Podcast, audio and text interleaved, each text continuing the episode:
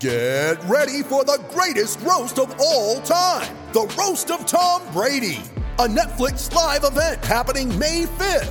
Hosted by Kevin Hart, the seven time world champion gets his cleats held to the fire by famous friends and frenemies on an unforgettable night where everything is fair game. Tune in on May 5th at 5 p.m. Pacific time for the Roast of Tom Brady, live only on Netflix. Boom, boom, boom. Okay, hang on for a second. My kids apparently were on my computer. And no good can come of that.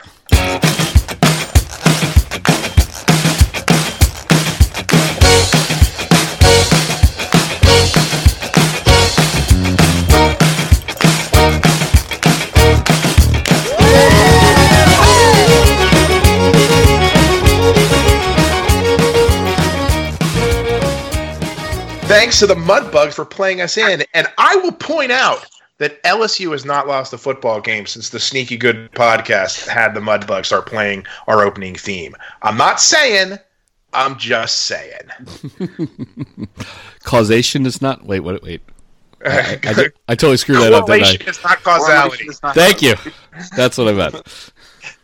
And but always helpful and here to help out is our producer Chris. Hello, hello. Say hi. Hi, Chris. Hello, Gracie. Coming to us from the wilds of Maryland, Jake. How's it going up there? Uh, we got snow today. I heard like a whole two or three inches shut down the whole metroplex. Yep. I appre- That's how you can say that DC is still in the south. That just a little bit of snow can knock out the whole place. Yeah. But someone who is not afraid of any amount of snow from the Great White North, Seth. How's it going?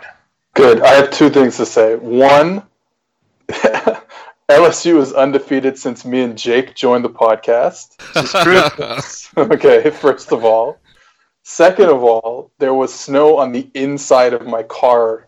Uh, so, yeah, I'm not afraid of nothing, man.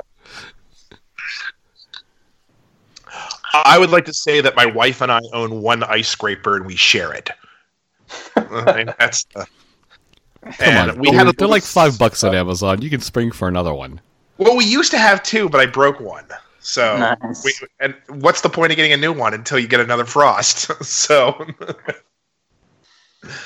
and there hasn't been a I had frost this year. to, yeah, it was so cold that I so I, I went out and I started to scrape the outside of the windshield, and then I was like, man, why is it still like I still can't see anything? And then I went inside and realized that it had frozen on the inside too, and I had to scrape the inside of the car, and there was Uh-uh. snow all over. Anyways, it was a whole thing. You, you know what? People should not live in Canada. That's really that's really what I'm saying. Well then, off to a great start. I mean, that just sounds awful. I mean, just that is literally why I moved south twice. Or I, I looked at snow and said, no, I'm not going to do this anymore. And I did not nearly have the level of snow where I had snow inside my car. That never happened. Yeah, this was this is a, a few times a year type of situation. Oh, God, that sounds awful. Just awful. So But- wait, like all of my college applications were either to schools in the sou- south or in state because there was like no chance I was actually going like north to get even colder. But of course, then like none of the schools uh, that were in the south actually accepted me, so I just wound up staying here. So, yeah, so you're still cold. And let that be a Yeah. lesson. Yeah. Let that be a. I don't know what the lesson is there. I'm just saying. So, so Seth, I, I do have a question. The next time you apply for college, get accepted. So, Seth, do you guys play football in the snow? Yeah, all the time. Okay. Yeah, football in the Yeah. snow is fun as heck. That's the We one of the few a, uh, things about snow. It's okay. I, I think it depends. I remember one time, one of the problems. I guess this is true with any type of weather, uh, like bad weather situation. But I remember like back in the day. And when I say back in the day, I mean like the mid two thousands when I was playing high school football. Was if if something got wet, like there wasn't these like you know all these like um, air wick technology um, long sleeves. So if you if your shirt got wet and it was cold outside, you were screwed for the rest of the day. That was the worst. Yeah, that sounds awful. For those of you in Louisiana, what happens is it turns to ice. It really does. and you have a very stiff shirt that's cold as Yeah. well. So you can't move rough. your arms and you're cold and wet. It's pretty awful. I don't recommend it. But since we're talking about things that are terrible, let's talk about things that are awesome. LSU is going to play for the national title next Monday. And how excited is everybody? I'm already going to a watch party. And you didn't invite me? I'm hurt. Well, I, I wasn't. It was. It's not my watch party. It's someone Oh, else's. okay, sure. so I see where we are. I see where we are. if it was my watch party, you absolutely would have been invited. I appreciate that. That means a lot. I will be having a watch party at my house with me and myself and I. Which Same. honestly, honestly, I, I don't think I'd ever be good at those kind of things because I just get too anxious. I don't. I don't know. I don't think I'd be like good with like dozens of people around me watching a game. Yeah, it's the same with me. I'm going to be watching it uh, by myself. I I just don't want to. I don't want other people to see me in my most natural state. At your See, most vulnerable, is- vulnerable, right? yeah, exactly. Don't want my kids to be exposed to me during the game, so I'm getting a babysitter and leaving the house Oh, because I don't need to have kid duty. I don't need to have a kid coming up to me mid game and saying, I mean, they'll be asleep for most of it, but I don't need someone in the first quarter being like, "Hey, Dad, I need to go potty. Will you help me wipe?" No, no, I will not. I'm going to be at this bar and I'm going to be drunk, so it's going to be awesome. Um, yeah, I, I, I'm going out and watching it with a LSU alumni party is happening in Dallas, so I'll be there cheering on the Tigers because I need people around because it's there are a few things better than when a team wins and you're with fellow fans. It's just a cool thing. So if you can, seek out another LSU fan, even if it's just one. You know, just hang out together and be nervous together. well, I think that's the issue with that. Like me and Jake being so far Yeah. away. Like, there's I don't have any LSU friends. In, The, o- the uh, only o- the only other Montreal. LSU LSU Maryland fan I know is you, Poser. I'll put it. I'll, I'll put it over with my mom. I'll see if she'll let invite you over. My mom That will make sounds some gumbo. She'll say, "Hey, come on, Jake, come on in, watch the game." Though knowing my mother, she will record the game and watch it in the morning because she doesn't want to stay up late. That's Uh, a, that's a power move. Well, also because she's not on Twitter, so it's not like anyone's going to ruin the game for her. So she can like go to bed at like nine o'clock, and then w- wake up, have it all on DVR, just watch it the whole way through. Not one person will spoil it for her. That sounds like really awesome if they win, and then It's- like kind of crappy if they lose. Because like if they win, it's like the whole day to just bask in the glow of it happening like an hour before. And if they lose, it's like oh, I got the whole rest of the day. Well, but if you, if you lose, you can just fast forward to that bad that bad boy, and you're done. You know, you I can. mean, yeah, you can- un- unless it's like close, you got to watch the like oh yeah, that's true. If it's close, you got to watch the whole thing. But if it's the whole the whole thing. you can just you can knock that thing out in 30 minutes if LSU just gets you know just gets crushed. Seth, are they going to get crushed? So they're not going to get crushed. They're they can score. We've been saying it the whole year. They can score. They're not going to get crushed. And I made the mistake of watching Ohio State Clemson just now, and they Clemson should not be in this football game. So oh, I should have done it. I know, but I'm so confident right now that LSU is going to win. I mean, that is one of the tough things with Clemson. If you look outside the Ohio State game, where they had a lot of fortunate breaks go their way, let's just be honest. Take away that game, their second toughest game. Well, they had a tough one against North Carolina, but I'm just talking. If you just look at the teams, I mean, Virginia, maybe Louisville. I mean, that it is a garbage schedule they played. I, I guess they played A and M, so I mean, I don't know. I don't know if the schedule means much at this point anymore. They played Ohio State and they won, so they've played a great team now. I don't know how much it really matters at this point. The regular season schedule. I mean, they played a great team, and kind of backed into victory. I mean, like they got. I don't want to say every break went their way, but almost all of the important ones went their way. It is. I'm not saying Clemson's a bad team. I'm saying it's hard to judge if Clemson's how good they are because they haven't played anyone good, and the one really good team they played was a just kind of a freaky game. I mean, it was and it wasn't. Like they had more yards per play than Ohio. State. So, like Ohio State, I don't think. I think Ohio State had one, two drives in the second half of really any kind of substance. Right. I, I think lead, yeah. and then and then they obviously the, the drive at the end of the end of the game where they do the interception in the end zone. So I mean, they did get like a bunch. Of, if football's catch rules are normal, the J.K. Dobbins catch that turns into a field goal. If Ohio State is better in the red zone, they score touchdowns. The interception that wasn't, you know, or fumble return, I think the was. Fumble you know, return. Yeah. back. Yeah, that should, that should have been a touchdown. So there were lots of three or four big plays that they don't go Clemson's way, they probably lose. But on the other hand, kind of look at the, the box score. It is that was a very close game. Again, again, I think Clemson had a better yards per play. I just think it's a better matchup for LSU. Like that's what I. That's why I'm confident for that reason. Like Clemson's awesome. Whether they're better than Ohio State or not, I don't know. But I think Ohio State worse matchup because the way to beat LSU is if you can get pressure with your defensive line and not have to rush extra people. And Ohio State could do that. Not Chase Young, obviously, but then some of the other guys they had. They had the defensive line that most similar matched up. It was the one team that was able to just rush three and then, you know, have some success because they didn't need to bring extra rushers because they had Brown and Davidson. They could get pressure with their line. That's what Ohio State could do.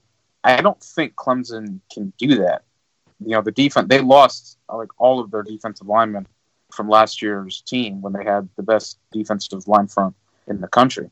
And so I mean, they've got a great, you know, they got a great secondary, and Simmons is an absolute freak. But I don't. The secondary to me doesn't really concern me when it comes to playing LSU because it doesn't. Your secondary can be as good as you want it to be you're not going to be able to stop all five of those guys. The question is whether you can put Burrow on the ground and get to him before he gets the ball off. And I think Clemson is going to have to manufacture pressure and blitzes, which Venables is great at, but I think they'll have to manufacture more than Ohio State, who I think probably could have been able to just by rushing their base four guys. Seth?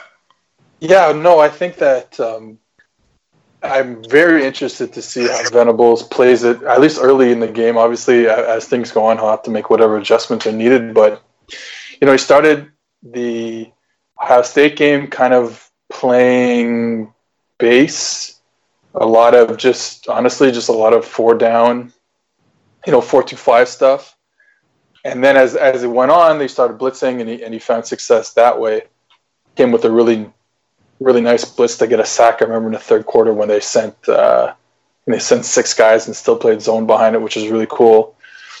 Uh, so I think that's what I'm interested in early is kind of if he's going to just start in base, because I think you can't do that against LSU because I I don't think they have the players up front to deal with LSU of doing that.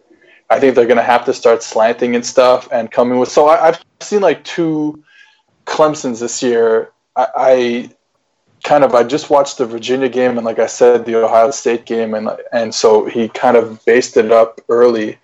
But I remember, and I maybe I should watch it again. But I was at the Syracuse game early in the season, and I was seeing some crazy stuff from Venables where it was basically a three man front, but he was he was almost always sending a fourth guy from somewhere and it was like I mean I called it total football, um, like the, to to use the soccer term, where everyone could do any any role in the defense, and he was coming from all different angles, and he was always kind of still being in a four down front, but it was coming from a different place, and it was really really. I mean, it killed Syracuse. I think they racked up like seven or eight sacks against Syracuse. Obviously, that's not LSU, but um, it was really special what he was doing. And then watching the last two games, he had, didn't do that as much so I wonder if he goes back to that given what LSU is doing. And LSU is more of a zone team, and against zone, you want to kind of well, I wouldn't say necessarily a zone team, but they're they're not a team that pulls guards and tackles a lot. So against those type of teams, you want to slant your D line and move people um, after the snap because it kind of screws with the counting system that the O line have to block people. So I think w- we could see that very early because I don't think he'd want to get kind of behind the eight ball, especially against an, an LSU offense. That if, if you do, you're done. So I think that'll be kind of that's kind of what I'm looking for very early in the game to see um, kind of the funkiness that that Venables brings to the game. First off, I appreciate any reference to 70s Dutch football. so that, that is always welcome.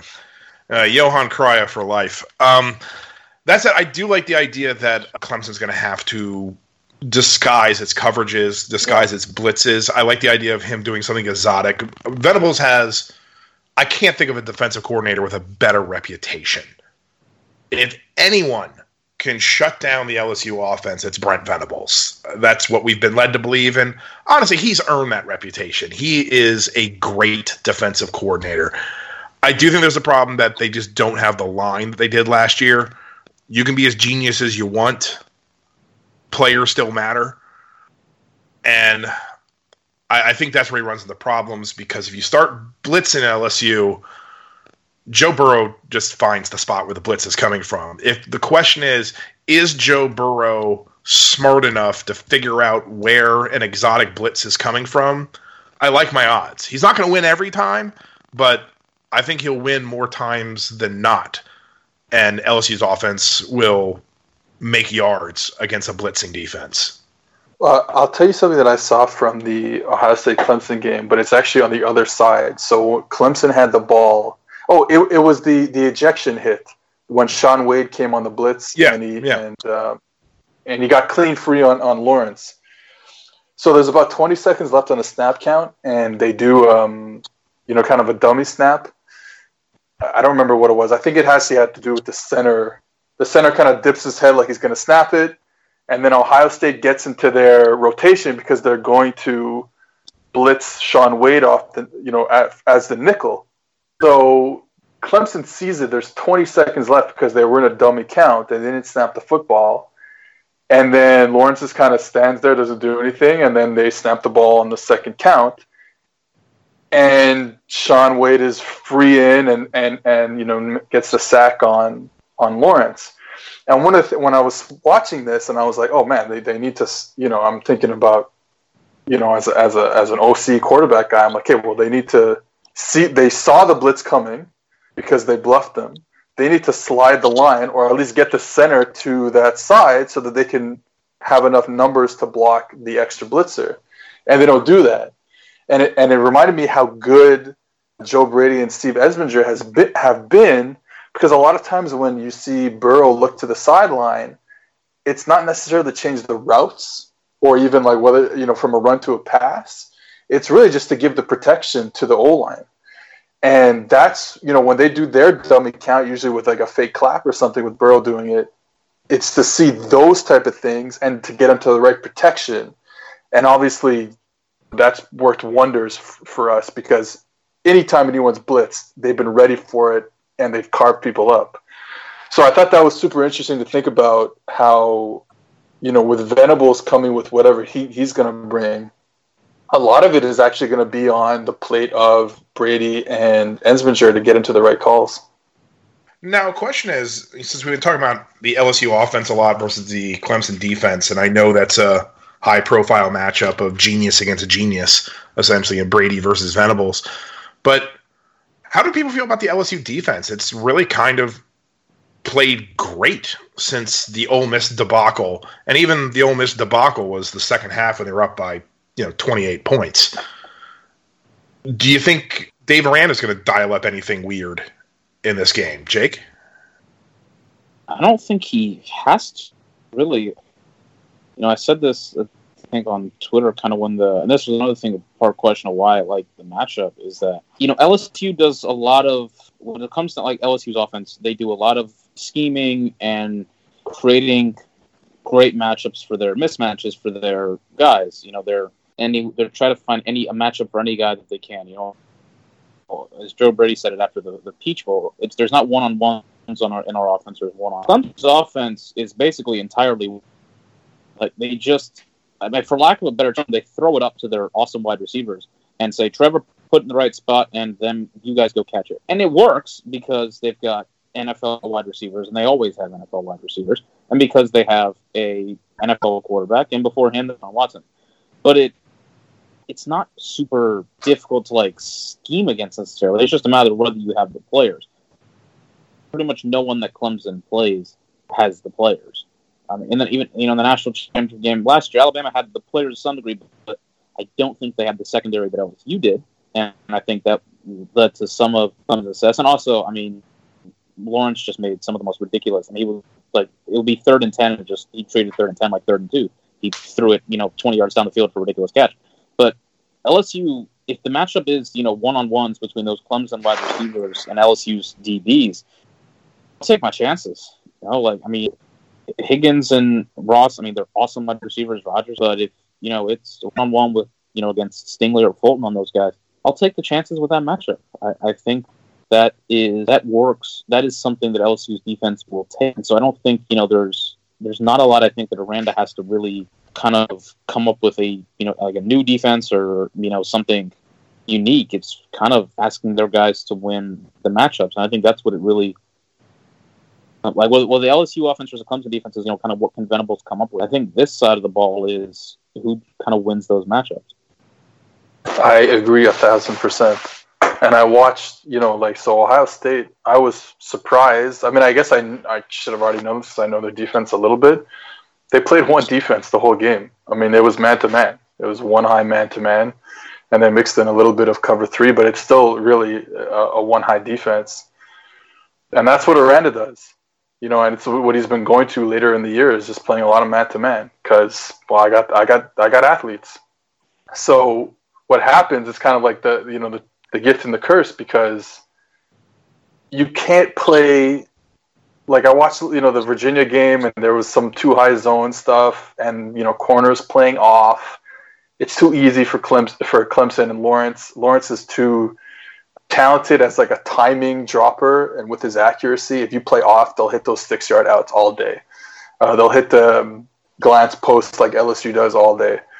So you got to play man. You got to be physical. You got to get in their face and obviously LSU, like Ohio State, is one of the few teams in the country that can do that, and it's already what what Aranda does. So I I kind of see him kind of see him doing that. And on the flip side, like I said, the gift and the curse. The flip side is the big uh, Travis Etienne screen pass for a touchdown. It was against man. So all the receivers run off the DBs. The D line comes in, they throw it over the D line's head, and now there's just one guy who's covering the running back and you get the tackle out there or the guard on the screen block, and then Etienne is gone. In fact, it might have been the same thing. It might have been man coverage on the long uh, draw play from Trevor Lawrence for the touchdown, where it's the same thing. You get everyone to rush upfield, the receivers run off the DBs, and now there's so much open field with not a lot of guys. You make one guy miss, and you're gone. So I think that's the way that Aranda will play it and you kind of got to live in a world where hey, it's not it, you, you might give up the explosive play, but you can't just get out of it because LSU's too talented to. Now, in the run up to the game, of course, everyone's if you, you look around the internet, you know everyone's trying to find the weaknesses of each team and stuff like that. One of the guys who's kind of been up for just kind of getting whacked around has been Jacoby Stevens, who I think for a guy who was named the SEC Defensive Player of the Week three times, and had eight and a half tackles for a loss in the season, and I think was LSU's second or third leading tackler, is really getting taken around the woodshed for blowing one coverage against CeeDee Lamb, and I don't really think he blew the coverage. So I'm kind of getting to the point where I kind of want Clemson to attack Jacoby Stevens. Am am I crazy for that? Yeah, some of those the the quote in that Bruce Feldman article from the Athletic about like what opposing coaches thought about LSU. Some of them really took Stevens, yeah, to the woodshed and odd. I mean, that just didn't really make sense to me. But also in that article, there was a coach who thought Kristian Fulton was average, in which case I think is a fireball. If you think that dude's average, you probably shouldn't be employed. But no, I think I, I, think if, there's like if there's an issue as far as like linebacker, I think it's Clemson's linebackers that I think are a bigger weakness than Jacoby Stevens. He might not be amazing in coverage, but he's like he didn't play the coverage against. I mean, like if, if we're judging on well, you couldn't cover CeeDee Lamb. Guess what? There's not a safety in the country that's going to cover CeeDee Lamb. Like, and it's not like he blew the coverage; he was right there. CeeDee Lamb made no, a like, yeah, yeah. Like, like, I mean, I think that's what's killing me about it. Like Jacoby Stevens is getting murdered, and even they kind of said it on the the play by play, like, oh well, Jacoby Stevens kind of blew the coverage, and you're watching the play. He's right on the guy. He's covering the the second best wide receiver, or maybe the third best, depending how you feel about Jeudy. He's covering a Biletnikoff finalist, and the guy makes a great catch, and all of a sudden Jacoby Stevens can't cover. It, it, I feel like I'm taking crazy pills. Yeah, and and I'm pretty sure they weren't lined up properly to begin with. It was one of those plays where I think Oklahoma snapped it fast, and they didn't have the call in, and so that was I don't know. I mean, you don't want to throw plays out, but I mean, if there's if there was one play to throw out, it's a play where they weren't ready on the snap, and they got CeeDee Lamb a running start against a safety at 12 yards. So I don't know. and I don't even. Yeah, know and- and I Clemson think, uh, has, like, Jake- enough dudes to cover him. Like I like. I'm not. I shouldn't say like I don't know if Cle- like Clemson has three. Their two main guys are going to cover are going to be matched up on Stingley and Fulton, and then Amari Rogers is a really good player.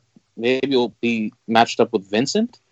I mean, maybe Jacoby Stevens. I mean, it's not like not that Clemson's offense is amazing, but it's not like they bring like they they have five dudes like LSU does who like are all really hard to cover. Like I- don't think Clemson's fourth guy is as like a, a difficult a matchup maybe as Thaddeus Moss is, and Etienne, while an exceptional player, I don't think is the receiver that Clyde is. So it's not like Stevens is going to. I'm, I'm sure they'll, they'll try to find matchups to get mm. you know one of Higgins or Ross on Stevens, but it's I don't think they have five threats to the point where yeah, Stevens will have to match up on somebody, you know, every down who's really difficult to to guard. And it's not like he you know matched up with CeeDee Lamb that often. Happened on one play.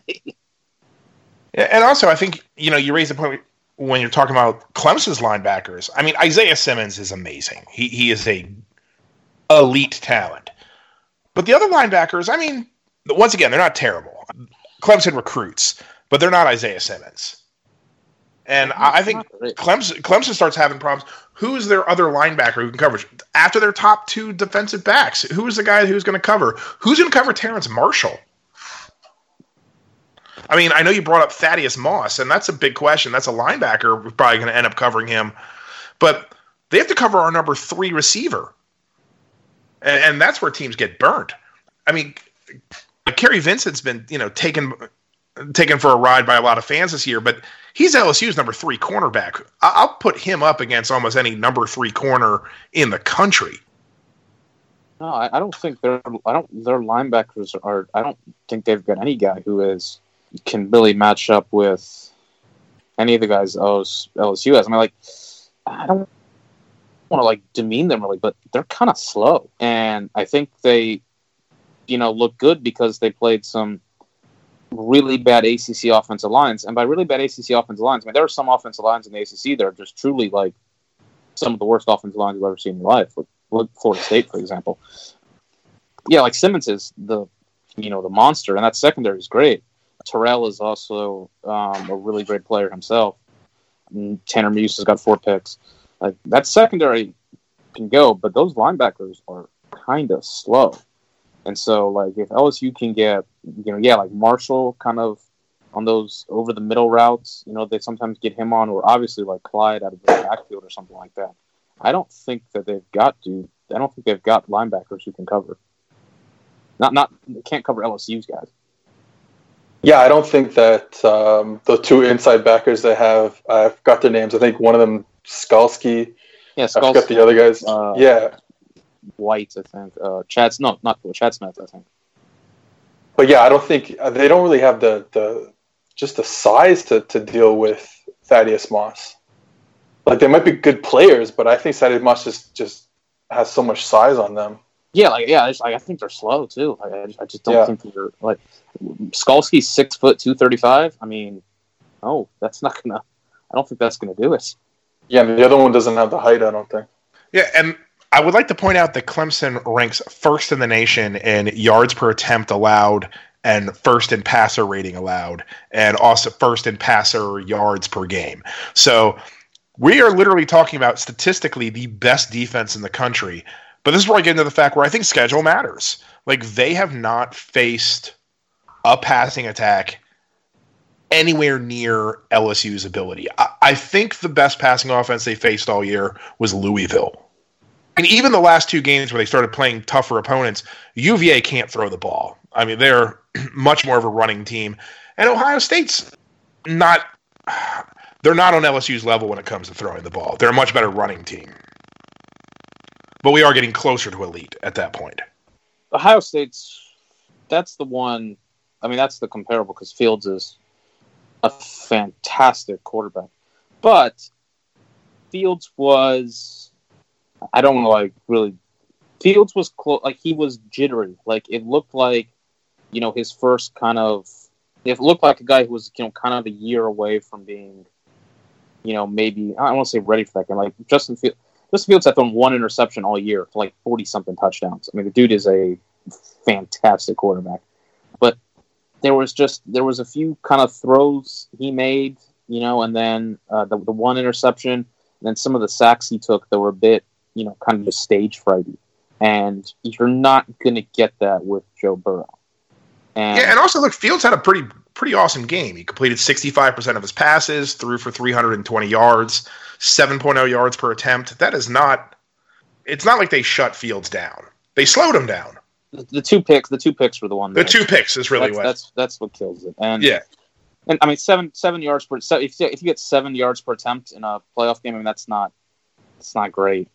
They they threw the ball a lot, and this, I mean the other thing is that uh, as awesome as Ohio State's offense is, they are prone to they were prone to forty times sacks. That they they sometimes took sacks at inopportune times and LSU is not, like I don't know if they're like the most amazing. I don't know where they rank exactly in sack rate. I think they're in the top 30 ish. They don't really take, you know, bad sort of like crippling kind of sacks. Sometimes they'll get one on, you know, a, like a first down that might set them back a bit, you know, like have a second or 12, second or 13. But often, you know, if it's a third down, they don't really give up, you know, sacks. And so that's something that Clemson was able to do really well on Ohio State was the, the two the two picks for the big one, and then you get some third down sack plays um, that got Ohio State off the field.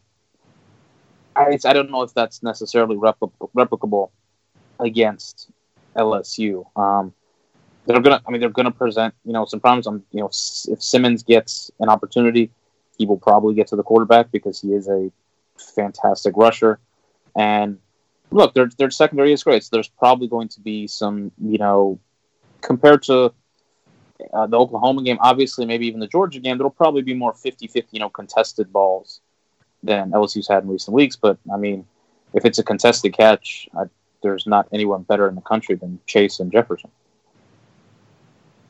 So at the end of the day, on a scale of Alabama 2011 or Oklahoma last week, how does this game go for LSU? I mean, I I think we match up well against them because you know the same stuff that we've been talking about. They're gonna have to blitz us, or they're gonna have to do something funky against us. I don't think they can get pressure with three or four, and that's what we've been saying for two months now. You have to rush three, but you have to tackle Burrow, and no one's been able to tackle Burrow. Um, you know, he makes another Heisman moment play, um, getting the ball down the sideline to Terrace Marshall in the semifinal. Like, if you can do that, then you can kind of slow down LSU. But if that's, I don't think that's what L, what's that's what Clemson can do right now. They're a lead on the back end but I don't think they're good enough up front to just play play off and and and, um, drop everyone in coverage and and uh, and sack Burrow. Yeah, I mean it's when you look at the numbers like under pressure, like I mean this stat to me is like the most mind-boggling one. It's LSU's expected points added per passing attempt. So that's like an advanced stat that measures, you know, like explosiveness and efficiency. When without pressure, Joe Burrow's at 0.27 expected points added per attempt with pressure, it goes up to 0.31. Just ridiculous. He gets when there's pressure. And you look like Trevor Lawrence, who's at 0.18, his drops. All the other top quarterbacks drop. It's like like Joe Burrow is better when he's under pressure than he, than he is when he's not. And so Clemson's going to do a lot to pressure him. But if they don't sack him, that's basically it.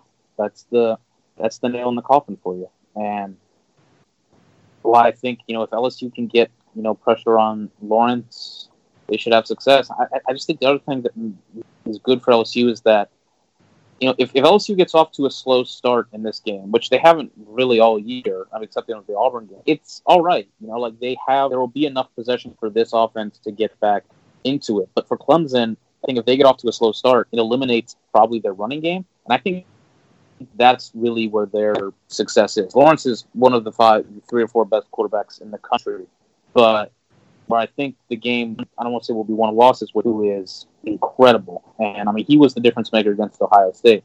And if LSU was able to get ahead, they kind of, to some degree, take Etienne in the run game out of the equation. And I don't know if, as great as Lawrence is and as great as the receivers are, I think if this comes down to a, you know, through the air kind of game for the last the second half or the last three quarters, LSU wins that. So that's why you know if LSU can get off to a good start in, in this game, I think that's just so well compared to as if maybe they get behind by you know a touchdown or maybe like ten. I could definitely see them clawing their way out of it. I'd like to say that LSU blew out Oklahoma uh, now two weeks ago with Ja'Marr Chase with a case of the flu and barely playing, and Clyde Edwards-Helaire hurt and barely playing. So I don't know how much you ding the LSU offense with missing two of its best players like that, but it was nowhere near full speed, and they did that to Oklahoma. Clemson's a much better defense than Oklahoma, but I, I think Seth hits on a major point. Their secondary is elite, but if you can't get to Burrow, no one can cover for four seconds, particularly LSU's receivers. Even the best secondary in the country needs a pass rush to end the play. And if you give Burrow time, he's going to carve up anybody. And so I think that kind of negates Clemson's biggest weakness. I, I think a fully operational Death Star of LSU's offense is almost unstoppable, which means the only way for Clemson to win the game is either to make a track meet and try and score with LSU, which I don't think they can do, or they try to slow it down, which I think at that point then they're trying to modify their offense too much and they're trying to be who they're not, which at the end of the day also screws them. I honestly think LSU is going to be up big in the fourth quarter and will spend the fourth quarter making us nervous by trying to blow the game, but they're going to win this game comfortably. I I feel really really confident about that game this game and that is terrifying to me because I just I think LSU is a better team, and anything can happen in one game. It's not like Clemson's terrible. Clemson, I do think, is the second or third best team in the country, but I just think right now everything is going LSU's way, and there. This team is just so professional. You know, they have just always been on the task at hand and winning this game. It is a high character team, and I think they know about 2011. I mean, they weren't there for this team, but I think it means something to them to to bury the 2011 game, and I, I think LSU is going to add a banner. Yeah, I, th- I think the game mirrors maybe like a lesser version of the the Florida game, maybe where yeah, Florida's actually I think the closest comp to Clemson, but they have a much better quarterback much better quarterback. I think LSU won't be as like I mean LSU put up like 12 yards per play on Florida. It's maybe the best LSU's offense has actually played all year, and they like they only ran like 40 something plays, whatever. So I think like in like Florida will be a bit better. Like Clemson will be a bit better on offense than Florida was, and LSU might be a bit worse on offense. But I think it's that kind of game where it's maybe Clemson can kind of keep LSU off the field for a bit, and it's you know Oh, the score is kind of close, but by the LSU's just ahead by ten or fourteen, and when they need to score, they score to kind of put it on a replay. I don't think I don't see it as like the Alabama game. Really, I don't think Clemson on offense is as good as that fully healthy Alabama offense was. I mean, like Lawrence is amazing, but I don't know if he is better than fully healthy Tua. Or I don't know if Tua was fully healthy that game, but for all intents and purposes, that was you know Tua at his best, really. And so I don't know if that is kind of the game I see either. So yeah, I think the Florida game is kind of the one that I sort of look at. Maybe the Texas game, just a bit as well. That LSU's defense can't quite, you know, hold close. But I just, I just think it's kind of like LSU's big games all year, where they are not. They're ne- the opposing team never gets the ball with a chance to, with one score. Like it's, I don't. I, that, that was. I don't. I can't you know, recall a game in like the second half, or maybe like Texas had once where the other team gets the ball with a chance to you know tie or take the lead. Um, I think Florida had a chance early in the third quarter, but no, yeah, no one yeah. in the fourth quarter. Yeah, that's kind of when you asserted themselves. Texas had one in the the third, fourth quarter, I think. no, they never they never had in the second half of the chance to tie the game. Okay, so then yeah, then Florida might have had once, but yeah, basically I think that's kind of what it is. LSU leads, but maybe Clemson, you know, scores a touchdown to get it to three or seven, but I think LSU will score right back, and so yeah, I think it's that kind of 45, 34, something like that, you know, kind of game. I hope you guys are right, man. I know. hey, you I'll, I'll take it, man. You have been the you know you have been the prophet, so you've convinced me. This this team is. I don't see how you stop them. I really don't.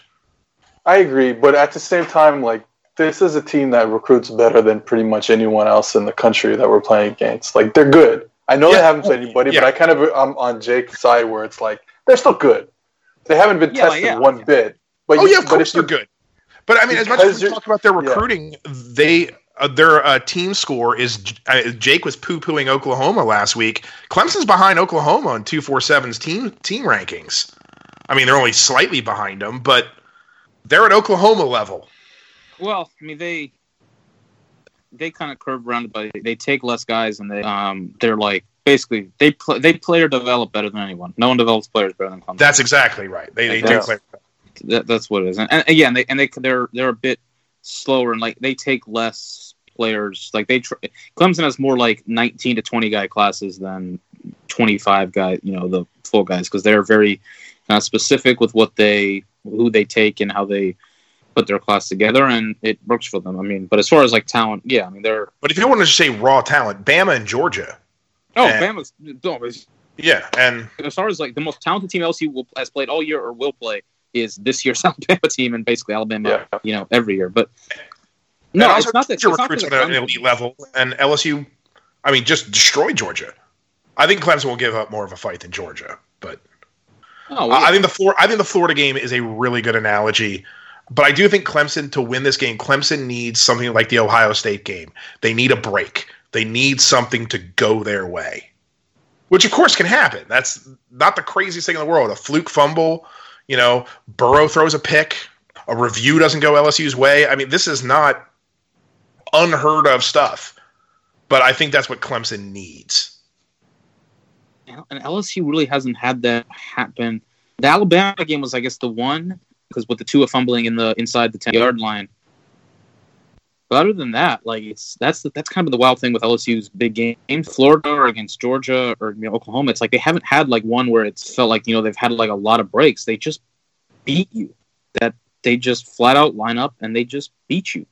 And, and I think that's what this game is here. It's not that I think it's blowout necessarily. It's not that there's anything wrong with Clemson. I mean, like like saying Clemson doesn't have the pass rush to beat LSU is not saying that like Clemson doesn't have a, a you know a, a, good pass rush, or you know it's saying that you don't have a good enough pass rush to beat the best passing quarterback in the last twenty something years of college football, or maybe ever. like that's what it says. You know, it's um, I just yeah, I just don't know if there's a way to. It's an incredible quarterback with five guys that you all have to stop, and I mean with with Clyde fully healthy LSU can run the same guys at you for like 25 plays in a row. Like that, that that's like one of the most when they did it against Georgia in the SEC championship game when they just kept the same dudes on the field every single play again and again and again. And how do you stop that? I just not not these guys. You know, I just I don't think I don't really think there's a way to unless they beat themselves and maybe they do. You never know when Clemson yeah, I don't, apply I, pressure too, but it's This It's- team is not hard to- beating itself. It's yeah, it's simple. hard to see these guys beating themselves in this, This game. team's not beating themselves. I think it comes down to this: we are living in Seth's world. This is the number one offense in the country playing the number one defense. And do you think we live in an era in which the number one defense beats the number one offense? Probably I- not. That I think that is the philosophical question, because Clemson is, by advanced metrics and traditional metrics, the number one defense in the country, and LSU was the number one offense. But we are living in an offense era, and if you think that the best defense wins, I would say where we are right now, eight times out of ten, nine times out of ten, the best offense wins. It's just how the game is played right now. margins are just so slim. I mean, I look back to like a couple years ago when Clemson played like Ohio State in the Fiesta Bowl when they won thirty-one nothing. Like Sean Watson threw two picks, they still won thirty-one nothing. That's like it's it's just it's changed even so much from then. Where it's like I think you need just such a crazy great, yeah, crazy great quarterback, and you need a, a crazy great game from that quarterback. And it's you know, I don't know. I just don't know how you stop Joe Burrow. Like I, I just don't know the way to really do it. I mean, we kind of know the way you sort of do it, but there's a difference between knowing the way to do it and actually being able to do it. Everyone, even, and and it's even, even the way of even the way of doing it is, I don't know. Hope to you know, as we've said, screw up like four drives in the red zone. Yeah, working in theory isn't working in practice. And with that, we'll go to the mailbag. Okay, so we touched on uh, Clemson's defense earlier. Jacob Hibbard asked, uh, "What have you all seen from Clemson's defense, and how does it match up with Joe Burrow's buzzsaw?" Do you feel like we adequately answered that question already? I'll let Sure. I, well, it's um, I have the. Uh, I was talking to you guys about the the Syracuse game that I was at, and I have it on right now. And Venables has actually changed his defense. I don't know what when it happened. I'll probably look into it this week, but yeah, he was doing a lot of you know that that funky three down with a fourth rusher coming from somewhere uh, early in the season and uh, because I think he didn't feel like he had the players up front. And then later in the year, like like against Virginia and, and um, Ohio State, it was it was kind of a classic, you know, four two, four three, whatever you want to call it. Look, so it'll be interesting to see where he kind of where he kind of goes with it. I think for him going back to that funky three down stuff is probably the best way to do it. I don't think if you just play a regular four down defense, I think Burrow kills you. So, uh, so yeah, Okay, Max Toscano has a question for Seth. He says Clemson's offense is very simplistic. A lot of sideline fades, smashes with corner posts off of it. How successful do you see the defense being with that? And will Aranda finally travel Stingley to the slot if need be? I, I don't think he will. I think this, like we heard about it. Remember early in the season when they wanted to move um, Fulton inside. You know, we heard about it during the week. So I feel like the fact that we haven't heard that yet, I, mean, I could be totally wrong, but the fact that we haven't heard that yet means I would say Stingley is going to stay outside with Fulton. Kary Vincent has played much, much better the past. I mean, the whole defense has played much better the past two months. So I'm not as worried. Um, in terms of Clemson's offense, look, this is they're going to make plays. They're super talented on the outside. They're going to throw jump balls and they're going to get one. I, say that as I watch Justin Ross go up over a very small Clemson cornerback uh, to make a big play. like it, they're going to do it because LSU is going to play a lot of man, and you know they're they're going to make plays, man. They're uh, they're too talented not to make plays and even how good you know we are on the outside and how good uh, our safeties are and our, how good our nickel is, they're going to make plays. Uh, can we get off the field when we when we do put them in third downs? I think is kind of the most interesting thing for me because I think of early downs. Um, Brody Miller, in his athletic article wrote about how LSU is not very good on early downs, but when they get you in third down, they're lights out. and that's for me. That's because they play kind of base early, and that means they're kind of you know quarters off coverage. They're 34, uh, or they play their four down man coverage, and we're not. I don't think we're going to see a lot of that 34 quarter zone stuff. I think we're going to see a lot more cover one. So you gotta, you know, you gotta make plays on the outside. I think we can, but don't be surprised if they catch a few jump balls, they catch a nice uh, a, corner, and stuff like that. It's simple, but it gets the ball to their receivers. That's their offense, it's, it's, and it's the way their offense has been for, you know, since since they kind of took over college football. And I think that's the big point: is be who you are. Uh, yeah. Clemson's not going to suddenly radically transform their offense. LSU's not going to suddenly transform their defense. You made the national championship game. You can throw in a wrinkle here or two, you know, just kind of as a surprise, but you're not going to radically transform what you do. And LSU plays man. Clemson throws to those outside receivers. So why would we move Stingley to the slot anyway? Who's in the slot? Uh, I mean, if you look at Clemson, they're top two receivers, Higgins and Ross, play on the outside. And then their number three receiver, Amari Rogers, is under six feet tall. Um, he hasn't, I mean, he made some big plays early in the year, but he's kind of been a non factor, you know, s- since Louisville.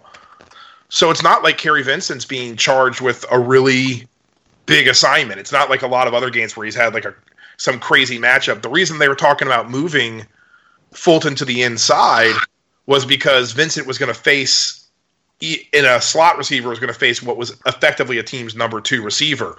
And so there was some talk of changing the matchup. Here, Clemson's top two receivers are going to play the outside on almost every play. I mean, there'll be some plays they don't, but there isn't that same need. Their number three receiver is not Terrace Marshall. I mean, oh. he's a guy that matches. I think I like LSU's matchup there with Kary Vincent against their inside slot receiver. And but I do think Seth is entirely right when he says Clemson is good. They're going to make plays. I mean, you are not going to see Clemson score three points and that's it. I, mean, Tee Higgins had over a thousand yards receiving this season, and I think Justin Ross is even better, even though he didn't have quite the same numbers. Ross can go off at any time, and he's gonna make big plays, and you just have to accept that's part of the game. The, the key is is limiting those big plays. And if you think LSU's offense is going to keep scoring, it's okay if Clemson scores 20 points. You just don't want them to score 40 points. Yeah, like I mean, it's it's a matter of. I mean, like when Oklahoma made the big play Lamb, it's like, all right, well that happens. You know, like CeeDee Lamb's going to catch. It's the same thing with OU's, or not OU, Clemson's guys. They're just they're too good, and they've got like there are going to be some passes that where Trevor Lawrence just puts it in a spot where only his guy can catch it. He's a generational talent. That's what happens when you face those kinds of guys. It's the same thing when LSU faced Alabama in that second. Like Alabama went up and down the field on him a couple times, but when you go back and watch it, you're like, man, they just had some plays where you just there's nothing you can do. Tua just put the ball like Stingley, you know, scratches the ball with his fingernails and oh, it still winds up being a catch. Like, they're going to make those plays. But, but yeah, I think the point on Clemson's receivers is going like, is Amari Rogers as good as Henry Ruggs? I don't think so. And Henry Ruggs had three catches against LSU for 68 yards. So, you know, that kind of gives you sort of an idea of what, you know, like, you know, comparable to what LSU did. I think that was the discussion. It was against Alabama, where it's you know, yeah, they've got three first round wide receivers, you know, that you are, or, you know, dealing with. Maybe you move one of them, but Clemson's got two, but I don't know if Rogers is a you know the third guy. So I mean, if and it, and it was also you know there was like Riley was going to try to make a big effort to get in the slot because that was what Oklahoma did. I mean, that's what Lincoln Riley does. He's going to try to you know match up, out scheme you, you know, and create matchups. That's not what Clemson does, and they don't do that because it works for them. You know what they've done works. I mean, they put up forty something points in the national championship game last year, doing exactly this. So I mean, it's not like they're gonna think that ah, well, we can't do it. No, they're gonna try and do it, and it's just a question of whether it succeeds. So Vineyard Dog replied to Poser earlier today and wanted to ask how badly will Jay Clark dunk on Courtney Kupets Carter? after the gymnastics meet this weekend? And will he request a special basketball goal be set up in the arena for the event? First off, I do appreciate we got a gym question. Thank you, Vineyard Dog. Um, no, I don't think he is. Uh, I think he's got too much respect for the Georgia program where he came from, and we stole him from, and now is going to be our our current co-head coach now with D-D Breaux, and eventually will be our future head coach when D-D Breaux decides to hang up the jackets. But look, LSU was pretty shaky at its opener. We're not going to trash talk anybody right now. Uh, that team's got a lot of talent, but this was by score LSU's worst performance in five or six years. There's some potential there. I mean, but this is a team that's relying on a lot of freshmen. LSU gym is not there yet, so um, there will be no dunking. We're, if LSU was fortunate enough to beat Georgia in their arena, uh, I think we're just going to slink off into the night and just be happy with what we got. All right. Anyone else got a scolding, a scolding hot gym take? Either one of you two? All right. All right. Jacob Hibbard asks if LSU can get the win here, and based on how O's been building things, do you think this will catapult LSU's program to a Clemson like level and will be competing for the playoff each year? I that's tough because Clemson can go into a season with Kelly Bryant as a starter and still make the playoffs because of the conference. LSU can't do that. Like if if Myles Brennan Brennan is just Kelly Bryant type level player, obviously they're different stylistically, but if he's that type of player, LSU's not going to the playoff.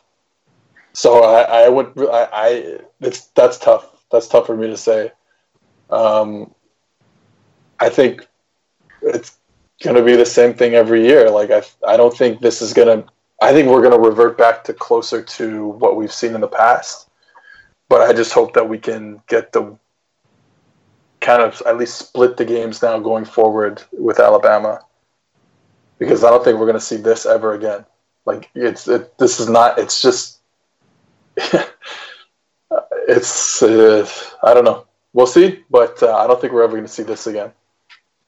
Yeah, I, I think it's hard to get onto that kind of. Also, I think people's perception of what is a successful program has kind of been skewed by Bama the last couple years, and now Clemson running roughshod over the ACC, where they really have no competition. The ACC is totally cratered. I I think one of the things that's going to prevent it is just how good the SEC is. Yeah. Um, yeah, we can say LSU is now recruiting on a national level. They're elite. Look, Florida's picking up their recruiting again. I hate to say it, A and M is recruiting really well, and those are the teams that are kind of behind us. You still have Georgia, who's you know an elite team that's just kind of on the cusp of the playoffs every year. I think Auburn's going to be great still uh, next year, and you know going forward. Bama's not going anywhere. I just think the sheer attrition of playing the teams you have to play. I think LSU will fall back into a consistent contender, but I just think there's too many good teams in the SEC for anyone to be what Clemson is right now, or even what Bama has been over the past couple years. I'm not saying the Bama dynasty is over, but I- I do think the rest of the SEC, the top teams in the SEC, are kind of catching them, and it's become kind of becoming a tier where they are just totally outstripping the bottom half of the conference. I think if the question is, is LSU going to be like what Clemson is in terms of making the playoff like five years in a row? No, I don't think that's going to. Is the like has LSU entered that tier with Alabama, Ohio State, Clemson, and then I guess slightly like a tick below them, Oklahoma and Georgia? Yes, I, think LSU has entered that tier, and I think they're going to stay there. Like, I mean, so like if like if your question to me is like, is, is LSU going to make the playoff again within the next four years? Yes, I think they will. I think they'll be. I'm not gonna say it's definitely gonna be next year, or you know, like I don't know, but if is it gonna happen with like the next this you know upcoming recruiting class, the senior class? Yeah, I think they will get to the playoff again. And I think LSU's reaching a point where you know, like even when LSU was great under Les Miles, there were still years where maybe they lost to like a, a good Arkansas team or a good Ole Miss team. You know, I don't think that I don't see that. I think LSU is getting to the point with the way they're recruiting and now with the coaching staff they're that I I think only elite teams are going to be beating LSU. The thing is that when you're LSU, you play like two to three elite teams a year, so that means that there's naturally losses. But I think it's like I could see LSU being in a position where they're reeling off top ten finishes routinely. That doesn't mean they're making the playoff every year because that's hard. Like LSU could, like LSU's never had a year where they've gone like eleven and one and had one loss to keep them out of the SEC championship game or you know the playoff. But I could see something like that happening in maybe the next couple years where they go eleven and one, but lose to an Alabama. Maybe Alabama goes undefeated, and that leaves you sitting on the outside. So I think LSU has entered that kind of top tier, and I think they're there to stay. But yeah, I don't I don't think they're going to be reeling off a Clemson type run, or as Poser said, like Alabama making the five years in a row to start the playoff. Yeah, but I do think Jake is right on the fact where you look at like the stratification of the SEC and also all of college football is getting worse and worse. So I, I think it's becoming less likely where you're going to see like Arkansas and Ole Miss and Mississippi State give a run to those top teams in the conference. They're becoming Yeah. more and more like cannon fodder. And unless something needs to change, but how it trends right now, or at least over the next, you know, three to five years, Auburn, LSU, Bama, you can put A and M in that group because they don't really lose below them, but they're kind of a weird team. Florida, Georgia, they're just ahead of the pack, and they're only going to lose to each other. I, th- I think there's a gap even to Auburn and Florida. Honestly, Yeah, like you look like what Georgia's you look like what Georgia's done to Auburn. So, like LSU blew out Georgia this year, and Georgia has never really looked like close to losing to Florida in the last couple of years. And since losing to Auburn in the game in 2017, Georgia has since beaten them three years in a row. It's like I mean Georgia's just whooped up on Auburn. yeah, you you, you say that. So you can say there's a middle tier there of Florida, Auburn, A and M. Yeah, yeah. Like so, I, I think even like and look, and Florida's won New Year's Six bowls back to back years, ten games last year, eleven this year. And even as them, it's like, man, what are they going to do to beat Georgia? And people are crapping on Georgia. So like, like lately with some of the games they've lost. So yeah, like I think there's even a you know a gap. Like now, could I see like could an Auburn or Florida, you know, like could I see them cracking one year? Yeah, like I, th- I think they're they're in that tier. In a, a one year, everything can kind of go right and they can do it, but that but it's, it's not like you know where like f- like five years ago when it was like Mississippi State and Ole Miss, you know, nearly won the SEC West. No, it's that's not in. I mean, you see that around the country too, like Penn State. Penn State's been top ten three of the last four years, and because they haven't been Ohio State, they haven't gone to the play. You know, question them, it's like you look at what Ohio State's doing. It's like I don't know if Penn State can beat Ohio State, and Penn State's really Yeah, freaking good. but like Penn State's a fairly, but yeah, but Penn State's a fairly elite program. I mean, what what you're not seeing now in the Big Ten is you know Sparty. I mean, they they have just fallen back to earth. Or even a couple years ago, you know, Maryland rose up and beat Penn State. That's just not happening right now. You know, even though Maryland did give Ohio State a run for their money last year, but uh, um, right now we're in an era where the rich are getting richer, and LSU right now is fortunate to be one of the rich. We can leave it at that. Okay, gingerbread Florida man asks, "How tall should Joe Burrow's statue be?" In cubits, obviously. oh, what's a cubit? I remember this uh, I a was few years. there would. I was told there would be no math. See, I was trying to tell a Bill Cosby joke. Um, Is that still allowed? well, I'm not, gonna, I'm not gonna do it in cubits, but um, it's gonna be big. Or do you make it bigger than Billy Cannon's? I mean, in a way, Eh, I don't know. yeah. I, I mean, in a way, tall is Billy Billy- Cannon will always be more legendary Yeah. Because everybody saw Joe Burrow. And there's always going to be digital prints, and people are going to watch it. You know, Cannon just has like this mythical film that's all foggy and hard to see. So I think it'll be precisely the same size as Billy Cannon's. What what is Joe Burrow doing? What is what is the pose though?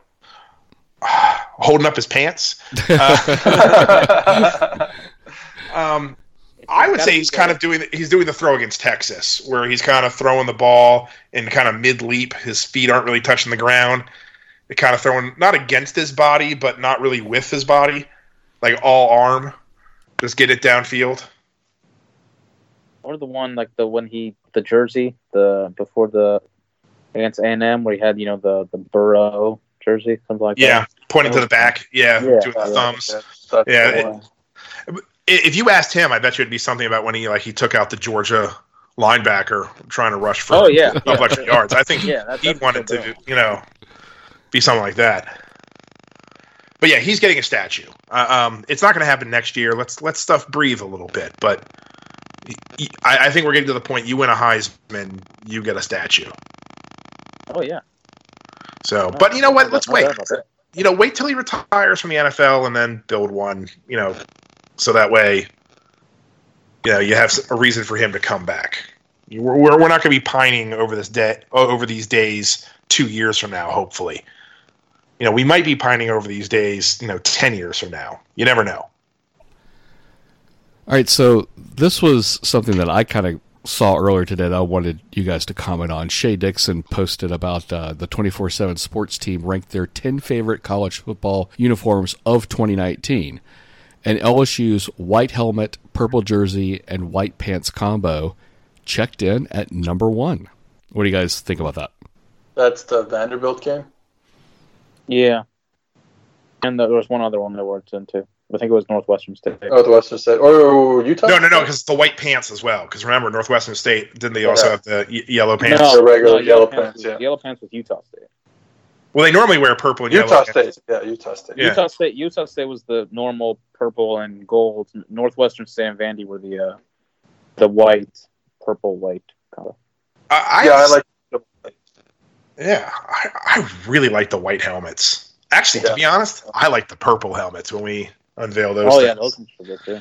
I mean, I want us to stick with our traditional uniform, but I have to say, when we can roll out the purple helmets, I- I'm pretty pumped by that. I like that we don't overdo it, and it's still recognizably LSU. Yeah, that I think is the key because I'm one of those, you know, get off my lawn, young children. I, I like the traditional unis. Like Penn State should never have an alternative uni. Alabama should never ever have an alternative uniform. There are just some things that are classics and should remain so. And I like the way that I understand that that's what the kids want. It's it's the you know Nikeification of college football uniforms, and you know the fact that Oregon has 275 different versions. The kids think that's cool. That's that's fine. It's a generational thing. I get it, but I really do appreciate, like you were saying, poser, how LSU the alternatives that they bring out. It's still recognizable as our uniform, and they don't do it, you know, every other game. It's it's special occasions. Yeah, like I, I think there's a way to do it. Also, I think they keep our color pattern. Like, I want it still to be that you turn on the TV and you're like, oh, that's LSU. Like, even if you're not an LSU fan, you can be like, oh, well, it's you know, it's purple and gold or white. I know that's LSU, but yeah, I do. The white on purple look is is pretty snazzy. I like the way that they've made the purple jersey work because I have to admit, since we wear the tradition is white at home, and then you go on the road, you normally wear white. I can see how players are like, come on, I don't want to wear white all the time. So I'm glad they've been able to mix things up without, while at the same time preserving tradition. That's a that's a really tough line to walk, and I think LSU's uniform people have really done that well. So good on them. I think all yeah, all the alternates, even the one they the, that gold one they wore against Mississippi State, the white pants a couple years ago, that one was nice too. That was Yeah. I think they had the I think they wore the block I think they wore the block L helmets for that game. Um, Yeah, and as long as they never bring back purple pants, we're okay. yeah, just just yeah, just stay away from those.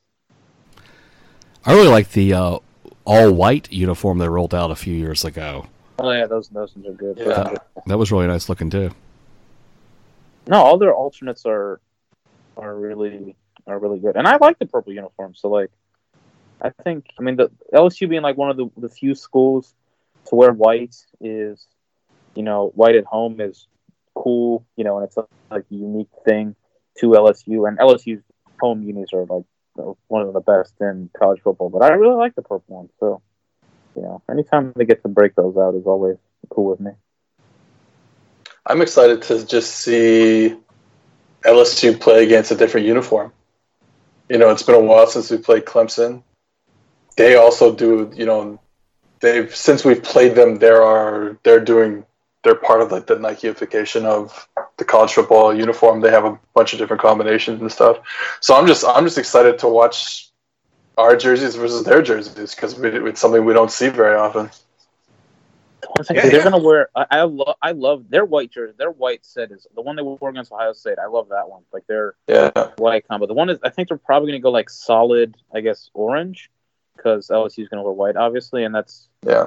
um, which I don't like. Two solid colors isn't like you know going like all something isn't necessarily like my whether it's a color isn't necessarily my like favorite. Um, Yeah, they tend to look like pajamas if you Yeah. go all one color, unless it's so all like, white. I, I guess I guess actually though they might wear white because LSU is wearing uh, yellow pants obviously. So maybe they'll go orange and uh, white pants, which looks that one looks really nice. All right, finally, Jacob Hibbard has more of a comment than a question. He says, The Star Wars sequel trilogy wasn't a sequel trilogy, it was a poorly planned reboot. Well, I mean, it was.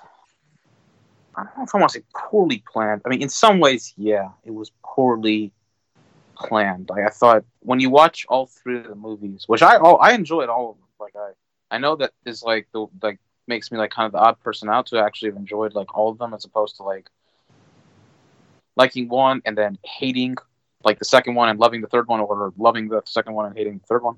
I actually liked all of them. But yeah, I think they all they all kind of feel more like separate than they do like sequels to each other. I mean, it was a sequel trilogy, like it is, you know, a different sort of story. In some ways, a continuation, but also kind of uh, a new, you know, turn usual page. So I don't know if it was a, a reboot necessarily and like totally poorly done, but yeah, I think they could have done it better. Like after the after the Force Awakens, I thought like they could have made like the three best Star Wars movies maybe ever, but they didn't. But I mean, I still like all of them. Okay, unpopular opinion time. all right, let's just, Here we go. Yeah. All right. I, first off, they're clearly sequels because they don't reboot. They rely heavily on the mythology of the six movies that had come before. You know, they're using the same characters, but older. It's not like they just they didn't. A reboot is like Star Trek, where they just started, you know, Kirk over again, and they Yeah. don't. I mean, they didn't wipe the slate clean. They're clearly sequels. I think what, the second part of it's kind of true. They clearly did not plan it out. I, I agree with that part. And the sequels had two directors who could not be more opposed to one another. And I think Abrams was the right choice for The Force Awakens because basically they needed some credibility to show that they knew how to make a Star Wars movie again. Because I know there's been some effort to rehab the prequels, but they're not good. And so they just needed to have, hey, I know how to make a competent Star Wars movie. And there's a lot of there is some nostalgia they play on. They definitely play the you know the same notes again, but there's at least variations on the theme, and it's what J.J. Abrams does best, which is basically variations on the theme of nostalgia. So, yay, totally did everything they were supposed to do in the first movie. This is where unpopular opinion comes in. They bring in Rian Johnson, who's an actual really great film director. Uh, Knives Out, outstanding if you haven't seen it yet. Looper is one of the best sci-fi movies of the last ten years. Um, Rian Johnson's great. And basically, he did exactly what you want a middle movie to do of a trilogy.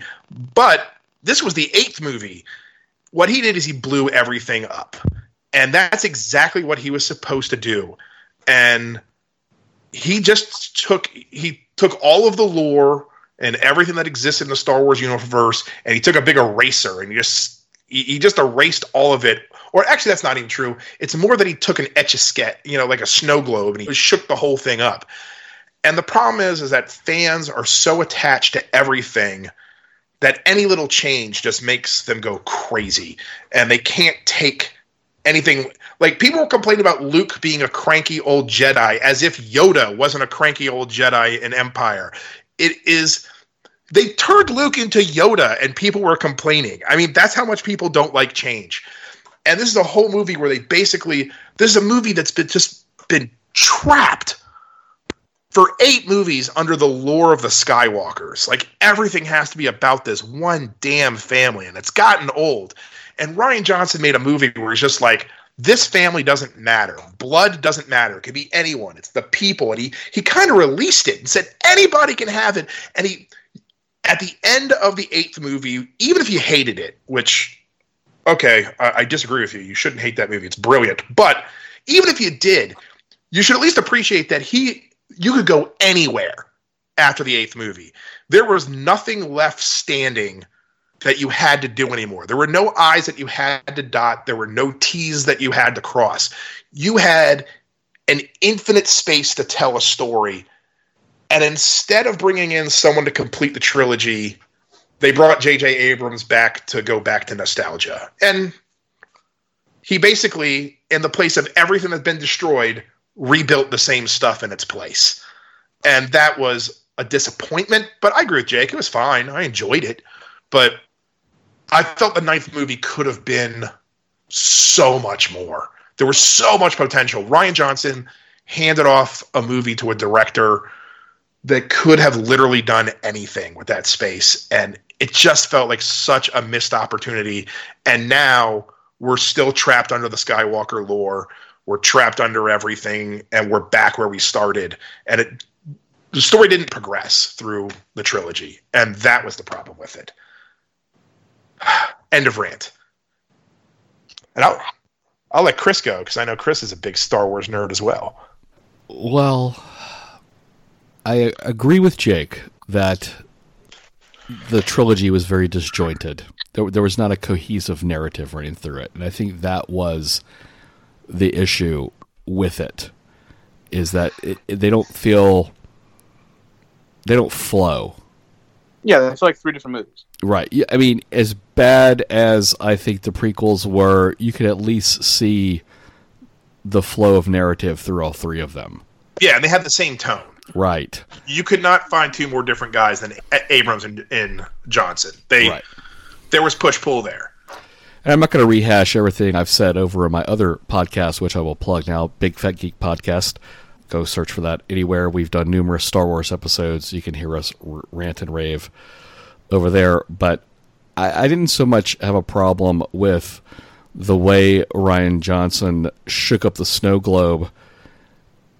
It, I don't mind the shaking of the snow globe if it serves a purpose.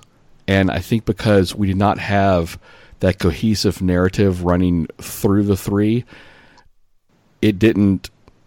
It, it looks like just shaking the snow globe for the for the sake of shaking it, and so therefore, that's why I continue to have a problem with Last Jedi. Is that it looks just like he's screwing around to screw around. So,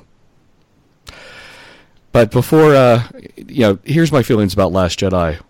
A couple days before I went to go see Rise of Skywalker, I watched it again, but I literally only watched like 30 minutes of it. I fast forwarded through the rest because that's how useless I think most of that movie is. So there you see, I, I, I love. I think this is what it comes down to: is Last Jedi is probably a movie made for people who didn't grow up loving Star Wars. If that makes any sense. Yeah, I can is- see that. It is aggressive towards fans.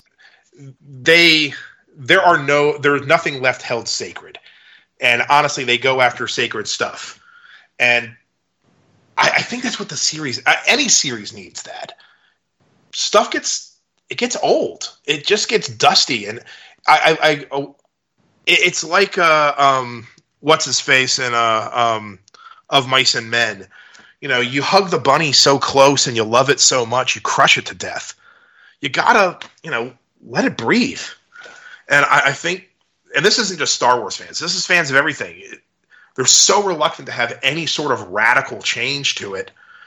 And it's one thing if you don't want radical change if it's only like two or three years old. I get it. This is why I just loved it. But like Star Wars has been around for almost 50 years. I mean, it needed to be shook up. And I think running back to the safety in the last movie was what makes it so disappointing. And that's not a problem. That's a structural trilogy problem, not a problem with the the two hours you spent watching the movie. Watch the movie, it's fine. You're like, hey, but yeah, what's the point of destroying everything if you're not going to rebuild anything in its place? It's like you burn the forest down, you know, to allow the new brush to grow, and then you just planted the old trees back in. It's it's just a very weird decision. I think my issue with it is not I admire like his. I admire the idea of it. Like I admire the idea of trying to change things up, and have I admire some of the decisions he made in terms of trying to make a different Star Wars movie. But I think when you try to make a different Star Wars movie, you kind of still have to make a Star Wars movie. And I don't know if Rian Johnson really wanted to make a Star Wars movie. I think it's a great movie. I'm not sure if it's a great Star Wars movie. And I, that's a very fair point. I, I, I think I think there are certain things that have to be not that like not that every like Star Wars movie has to be the same, but I think there are certain notes that kind of have to remain and kind of certain like core things about it. And I think when you try to burn everything down, you sometimes burn some of those things down as well. And I think that's where, like, my issue is it wasn't like Luke is a cranky old kind of dude. Like, Luke's kind of cranky to some degree in the originals, too.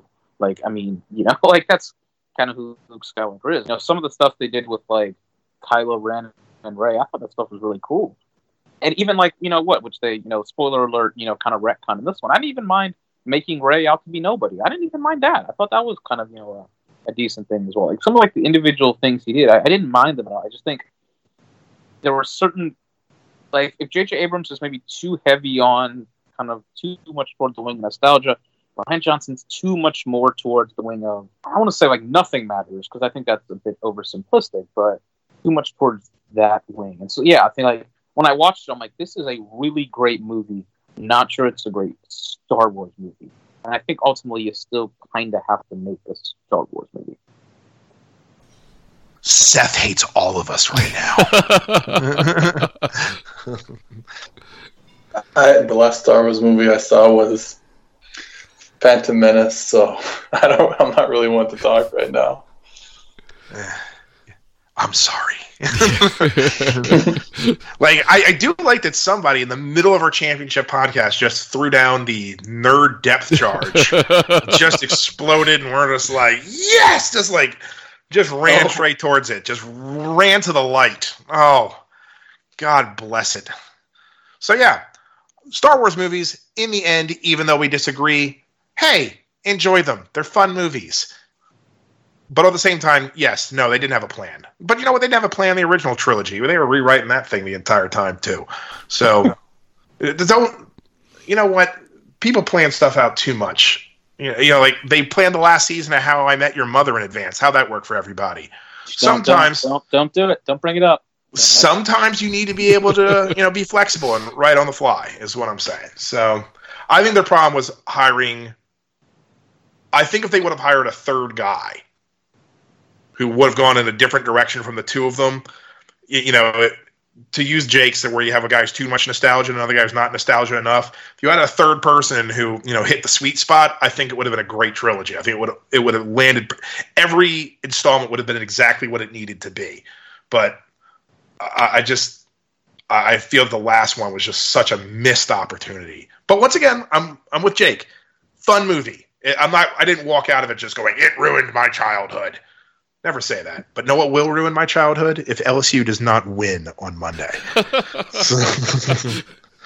I am an overgrown child. I need this. I need LSU to win this game. It would be good, in my opinion. Just you know, just going out on a limb there. It would be it would be good. Yeah. Yeah, we're gonna win. Go Tigers. See, that's what I needed out of Seth. Go Tigers. Talk to you next week when we're national champions.